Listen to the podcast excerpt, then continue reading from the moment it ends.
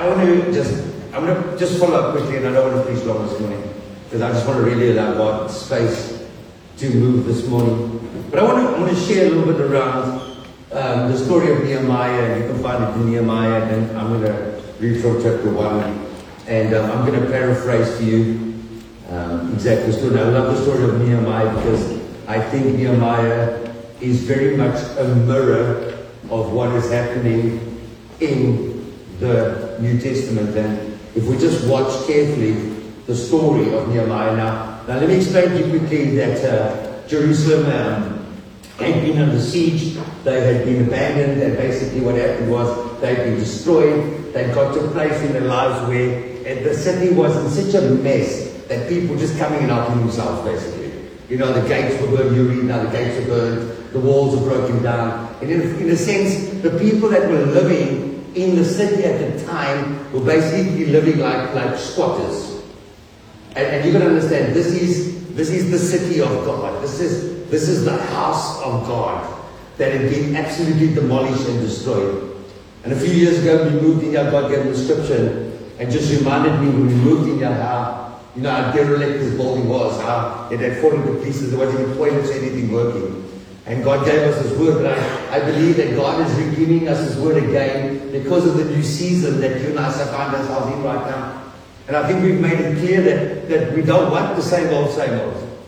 You know, the Word of God says a very clear thing, and we need to get this. And I think we breezed over this too quickly, where the Word of God says that you cannot, that you cannot put new wine into an old wineskin. And let me tell you something, if there's something that God needs to break in our lives and something that God needs to break in my life, has very much been the spirit of religion in my life. Because I like to do things a certain way, I'm a little bit OCD and I like things in order and I like things straight and I will walk into your house and I will put your picture frame straight. So don't be offended. It's me. It's who I am. But I also start to realize that God is doing something so different in our lives and you know what? We cannot, we cannot believe that God must do breakthrough in my life and God must pour out his abundance in my life and God must break every yoke of bondage and God must heal me. When in the whole time, every time God pours out, he's got to pour it out in no wineskin. And the word of God says that, and anybody that knows anything about wine, that, that wine ferments. And when wine ferments, it builds up pressure. That's what they put in those big oak barrels. But if you put it in a wineskin that is too brittle, what happens is it can explode. Everything that is in it falls to pieces. And everything that God put in there has gone to waste. Now, I'm not saying everything God puts in life has gone to waste, but listen to me carefully. That you're never going to get the fullness of what God wants to do in your life if you constantly trust in God to put something new into something old. And we find with Nehemiah, and I want you to listen to me this morning. Because you know, this picture of Nehemiah rebuilding the city is very much for me a, a, mirror image of what Jesus did for us in the New Testament. And maybe you've never seen that, but I want you to hear the story of Nehemiah. Because the word of God says that Nehemiah had left the city and Nehemiah was working for the king and he had found favor in the king's sight and he was the king's right hand man in a sense. But his heart was still very much for his city in Jerusalem. And the Word of God says that, you know, one day travelers came along, and I'm going to paraphrase, but, but I love this part there where, where I, let me read it to you.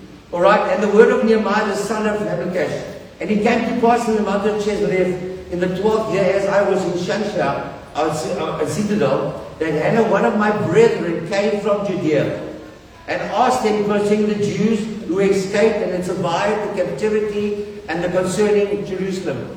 And so Nehemiah is concerned about the house of God. He's concerned about the very city of God. And, and, and so he asks, and, and the people give him the story report. They say to me, they say to me, the survivors who are left from captivity in the province are at their great distress and reproach, and the walls of Jerusalem have also been broken down, and the gates are burned with fire. So it was that when I heard these words, and I sat down, and what did Richard say this morning? And Jesus wept. And the word of Nehemiah says, I sat down and I wept, and I mourned for many days, for I was fasting and praying before the God of heaven. And I said, I pray, Lord God of heaven, O great and awesome God, you will keep your covenant and your mercy with those who love you and observe your commandments. Please let your ear be attentive to the eye and your eyes open that we may hear the prayers of your servant, which I pray before you today. And it's a long story, but the word of God said that he gets incredible favor with the king. And then he goes to the king and he gets permission. And he says to the king, please let me go. Let me go and rebuild the city.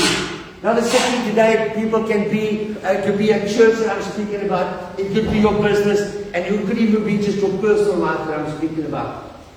But the word of God says that he doesn't only give favor the king, but he gives permission and he gives consent from the king to whatever he needs, he can get.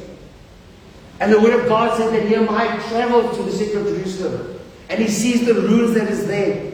And he sees that everything is falling apart. And the word of God says he takes on three days and, and he goes around the city.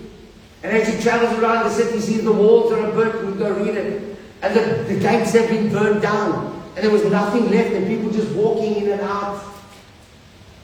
And Nehemiah asked the question, how is this possible? And I love this story because he says this, and this is why it's so important to me to mirror the two. But he says, So I came to Jerusalem and I was there for three days. Where were Jesus the two? Then I arose that night and a few men with me, and I told no one what God had put in my heart to do Jerusalem. Nor was there any animal with me, except the one which I rode. And I cried out by night through the valley gate to the serpent well, to the refuge gate, and viewed the walls of Jerusalem. And he carries on. But he comes to verse 17. And he calls the nation together. He calls the people. Now you've got to understand, these are people that have had the worst time of their lives. They're absolutely squatters that, you know, they're in refuge, they're distressed, they've been tackled, they've got nothing left. And often when I read this, I felt this is what the church looked like when we came out of COVID. You know, it had just been destroyed. The lie of the enemy had just kidnapped or hijacked us, and people left, and people aren't serving God anymore, and people got caught up, like I said last week, in, you know, making pineapple beer and all these kinds of things. And the church is in distress, whether you like it or not. I said to you a few weeks ago, in America, 1,800 pastors leaving the ministry every week. And the church is in distress. And 2022 is going to be a year of restoration for you and restoration for me. It's going to be a God who's going to allow us to rebuild this church and rebuild what God wants, not just in this church, but in the church in this nation. And, and you've got to ask yourself, because God is adding unique and incredible people to this body. New wineskins are coming in. New wineskins are filling these seats. New wineskin people that are passionate about Jesus starting to fill this church. And you're here for a reason, and you're here for a purpose, and you're here for a destiny. This is not just an accident that you walked into this house. But we're in a season where we want to see God do the impossible in your life and in my life and in the life of the church. And Nehemiah carries on and he says, and he speaks to the people. And he says to them, and I say to them, see the distress that we are in now. He says, our Jerusalem lies waste, and the gates are burned with fire. And he said to them, let, Come, let us build the walls of Jerusalem, that we may no longer be in a reproach. And I told him of the hand of my God which had been good upon me, and also of the king's words that had spoken to me. And so they said to me, Let's rise up and build. Then they set their hands to this good work. I love the story. Because for me exactly what Jesus did for me. You know, I just, I read the story and I just think about Jesus must have been sitting with Dad. And just seeing my life, Kurt Sutton's life, in absolute wreck and shambles. Who's been there? Just didn't know left or right. Didn't know if I needed Jesus or not. Didn't even know if Jesus was real in my life. You know, doing all the things that the world had offered me. And I know that as I read the scripture and the word came and, and you know, people brought me prayer. I've got a mother that has phew, prayed with me, prayed for me probably 55 years already. If there's one person my mother's prayed for, it's been me. but you know, I believe that word got to Jesus. I believe that word got to Jesus. When my mother bent down and prayed, and when my wife bent down and prayed, my dad, when Jesus heard that report of what was happening in my life, I know that he sat down and he wept. for me. Because he knew the value of me. He knew the purpose and the plan that he had for me. And I can see him going to the king, I can see him going to dad. And say, Dad, I don't know if you've heard, but you know the church is a mess. Dad, I don't know if you heard, but Kurt's not doing well. Remember, Dad, I think we spoke about him, those dreams we had about him.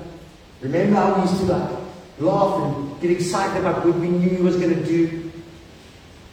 I can see Jesus just going to Dad and saying, Dad, you know, you know, just please, can I go? You know, Dad, I heard about Andrew, and he's not doing well. I heard about Carl, he's not doing well. And he goes to the king, he goes to Dad, and says, Dad, can I, can I go? And not only does Dad say go, but Dad lets him go with full authority. He lets him go with all the power that was in heaven and earth. He let him go with the saving grace that would change your life and my life forever. He was released, and, and when Jesus left, and he knew that it was going to cost him everything. But you know what? As he traveled, I think he just had me on his mind, and I think the tears were running down his face because something needed to be done about Kurt Sutton. Something needed to be done about David Mike and Jason. And the word says that Jesus inspects the city. And I think very much he does that in our lives. He just he does the inspection. And he checks the gates that have fallen down. And he sees the walls that are in shambles. And he sees how the enemy is coming and robbed you time and time again. He has seen that why haven't your prayers been answered? You've been begging God for years for change. Why hasn't it happened? You've been begging God for years for a husband or wife. Why hasn't it happened? You've been stuck in the same financial position over and over again. Relationship don't work. You can't get a job. The bank is on your back permanently. You and your wife are constantly fighting, looking for a divorce. You know why? Because the walls are down. The gates are broken. Doesn't matter what a great marriage you've got. Let me tell you something. The enemy just walks in and just takes what he needs to take. Because the city hasn't been established.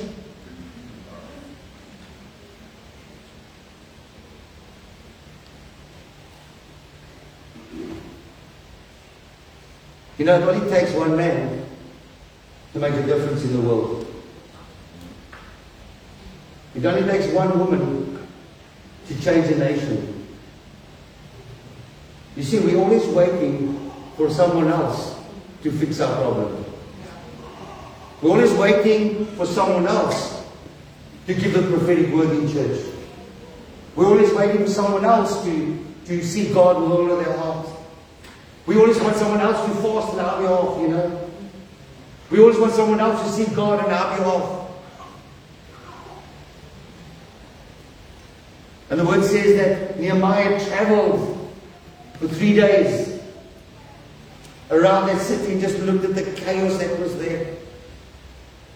One man, a man that was not even living in that city, a man that I had not given the time of day in my life, was more concerned about me than anybody else. A man that was prepared to leave his heavenly realm and the relationship he had with his father for this son of a gun.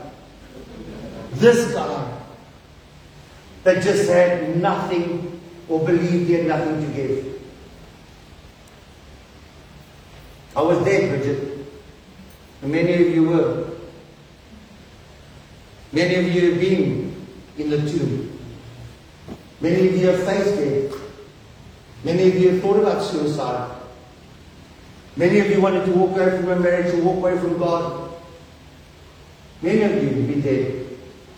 Many of you were wrapped in grave clothes. It's just lies. It's just lies from the enemy. That's what it is. You're just wrapped in lies. You're never going to be good enough. You're never going to be strong enough. You're never going to be able to pray like so and so. You, you're never going to be able to stand the word like so and so. Every time you try and do good, you do bad. Hey? Every time you put something, you take up something else, it gets worse. And there's times when we want to give up in our lives because we feel we just don't have the strength to do what needs to be done. You see, but the word says that Nehemiah calls the people together. And he starts to rally them. And he starts saying, Come on, we can do this. We can once again take back our pride. We can once again take back the city of God. We can once again rise above our circumstances. We can once again rise above the enemy that comes in and defeats us. but those same people did nothing for how many years until Nehemiah came? For how long were they prepared to live like that? And I need to ask you this morning, church, for how long are you prepared to continue to live in the shambles that you're in? For how much longer do you want to put new wine into old wineskins?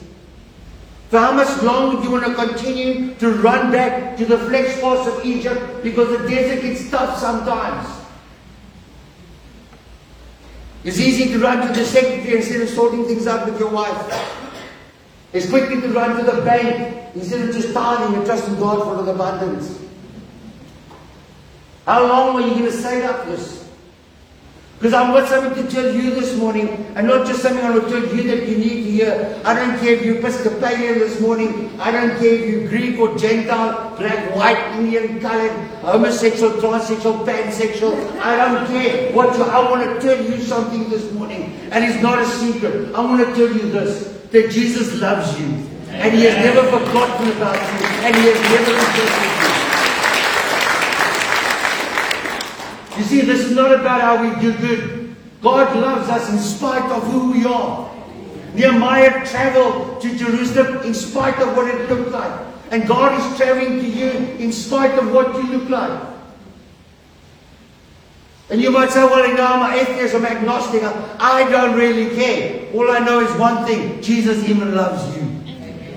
And I want to warn you that I don't care what you are, atheist or whatever, agnostic or Muslim, whatever.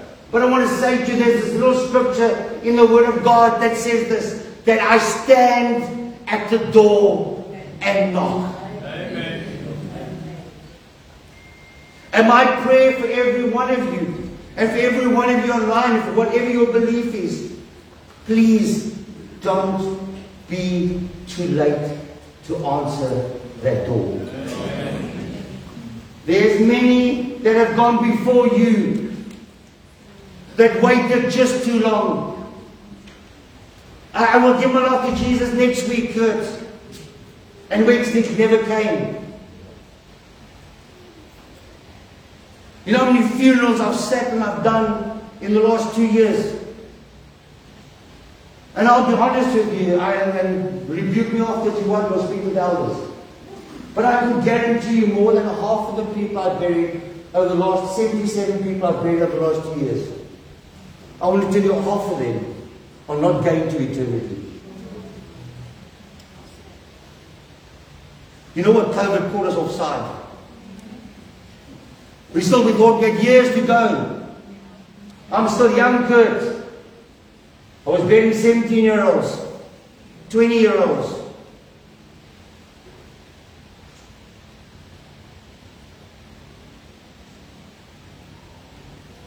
And Nehemiah says, and those men looked and they said, let's start this good work. That whole town rallied together. They said, let's start this good work. And you know what the first thing they did is? Listen to this.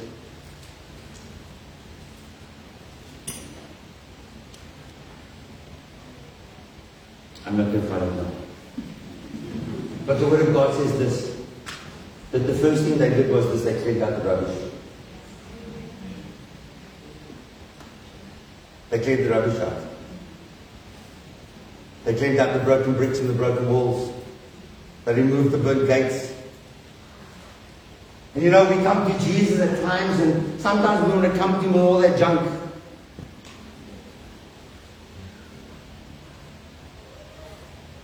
When he found me, I believed that I could come to him with all that junk. Because, ah, you know, Lord, I'll just ask for forgiveness next week.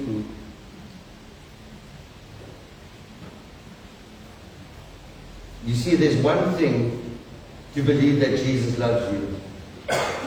There's another story to sit down for a minute and know that he just doesn't love you, but that he wept for you. And he didn't only weep for you, he died for you. And he not only died for you, but guess what? He rose again for you. And the word says that they put their hands to the work and they started moving the rubble and they started building. And of course, the first thing that comes along in there in verse in verse um, 19 is Sanballat the Horonite and, and uh, Tobiah and Geshem. You know what they do? They start laughing. Who knows? I know when I gave my life to Jesus and I quit all the drinking and stuff, you know, I, I was called names. Oh, you got soft now. Oh. You can't drink with the boys anymore. Oh, you're a Christian now. Oh, you're one of those happy clappies. Come on, come on. Eh? We've all been through that. We've all been judgment. You, you, you know Kwaiki is a Mikey, and if you're not Mikey with Mikey, then Kwaiki doesn't want to be Mikey with you. Who knows what I'm talking about? And Sanballat them laughed and they said, it doesn't matter what you guys build, the foxes are going to get through in any case. And, and this is the lie from the enemy church. This is the lie in your life. Let me tell you something. When Jesus builds, guess what? He builds as something that is permanent. Amen. You know, when Jesus turned around and he said, I'm destroy the temple if he does, I'll build it up. They wanted to kill him. And yet Nehemiah rocks and says, We're going to rebuild the city. Now you can understand Jerusalem, not the size of this building. Jerusalem was massive. It took him three days to get around the wall. You know the greatest thing was? That you know he built the entire Jerusalem, repaired the walls, and hung the new gates in 52 days. It's impossible. But it was done. And so the enemy came in and started laughing at them. And the word God says that what Nehemiah then did was then he made sure that while some were building, some were praying, and some were on the guard. And there's two parts because sometimes, you know, when, when we're in a good place, maybe we need to be praying for those that are building behind us, that are trying a harder road behind us. And the word of God eventually says, I want to tell you there's something that you need to hear in your life, and it's this right now. That the word of God says that they built in front of their own houses first. That he repaired the wall where? There in front of where they dwelt first. This is the problem in life today. We want to fix everyone else's problems, uh, but we don't want to fix ourselves. We want to look at everyone else in the eyes, but we can't look in the mirror ourselves. And when you and I look in the mirror, we've got to be honest with each other. Are you happy with what you see? Are you happy with the man that you are? Because if you're not, I want to tell you, Jesus. That's all I want to say. Jesus. He's enough. And He's enough for me and He's enough for you. And the Word of God says, this is the word of I give you. The Word of God says that they came to a place where they had one hand on the brick and one hand on the sword. You see, as Christians, this is how we should be living. This is how we should be living our lives. Constantly rejuvenating and rebuilding this house of God. But don't think that everything's just going to be H-A-P-P-Y your life. If there's one thing that I've learned in my Christian walk, and it's this principle, Kirk, whatever you're doing, make sure there's one hand on the sword to defend yourself, but never stop building. And many of you need to hear that this morning. Many of you have stopped building. Many of you have put down the sword. And the enemy comes in like a flood like a flood. And we don't know how to use this because we don't use it at home. We don't know what the sword looks like. We don't believe in ourselves. At times we don't believe in our Jesus. We quickly say, you know, with God all things are possible. The problem is the minute I get a call, I come get a test. But Jesus is enough. When my marriage going through a hard time, I run to the guidance counselor. But Jesus is enough. And we need to make up our mind. Because Elisha comes to the top of a mountain. Remember the story. And he's got 850 prophets in front of him. And he's got two cows. And the king is standing there. And all he's got is Jesus. All he's got is God. And he makes a profound statement before he does anything. You go read in First Kings. And he says this. Today is the day that you are going to choose. No longer can you waver between two gods. No longer can you waver between two gods. You either serve the God of this world or you serve Jesus. You see, the Word of God says that in Revelation says that, that when you lukewarm, I'm going to spit you out. I'm going to spew you out. And this is not a condemning message. Listen to me. I'm not condemning you. I'm giving you the opportunity to turn your life around and the life of those around you around. Let me tell you something. You think, oh, you're going to give up. Let me tell you something. You're going to give up Jack. Because what I've experienced in the kingdom is far surpasses what the enemy tried to give me in my whole life. I've got health. I'm loved. I'm accepted. I'm whole in the kingdom of God. I'm anointed by God. Saying there's an anointing upon your life. There's a calling upon your life. There's a newness that is coming into you. The Holy Spirit is about to pour Himself over you like on the day of Pentecost. And the reason that the Holy Spirit comes is for you to share. You see, there was something that happened to the woman that Jesus met at the well. Remember? And Jesus looked and said, You've been married like four or five times, and the man you're living with right now is not even your husband. And Jesus says, I am the everlasting. Those of me will never thirst again. You see what happened? She got touched. And she shared. The Word of God says that she went back to the city and brought the entire city out to come near Jesus. Where else have you been touched will go? Or do you just enjoy the touch? Is the touch just for me? You see, the Word of God says a very simple thing. That Jesus is not to return until this gospel is preached to all ends of the earth.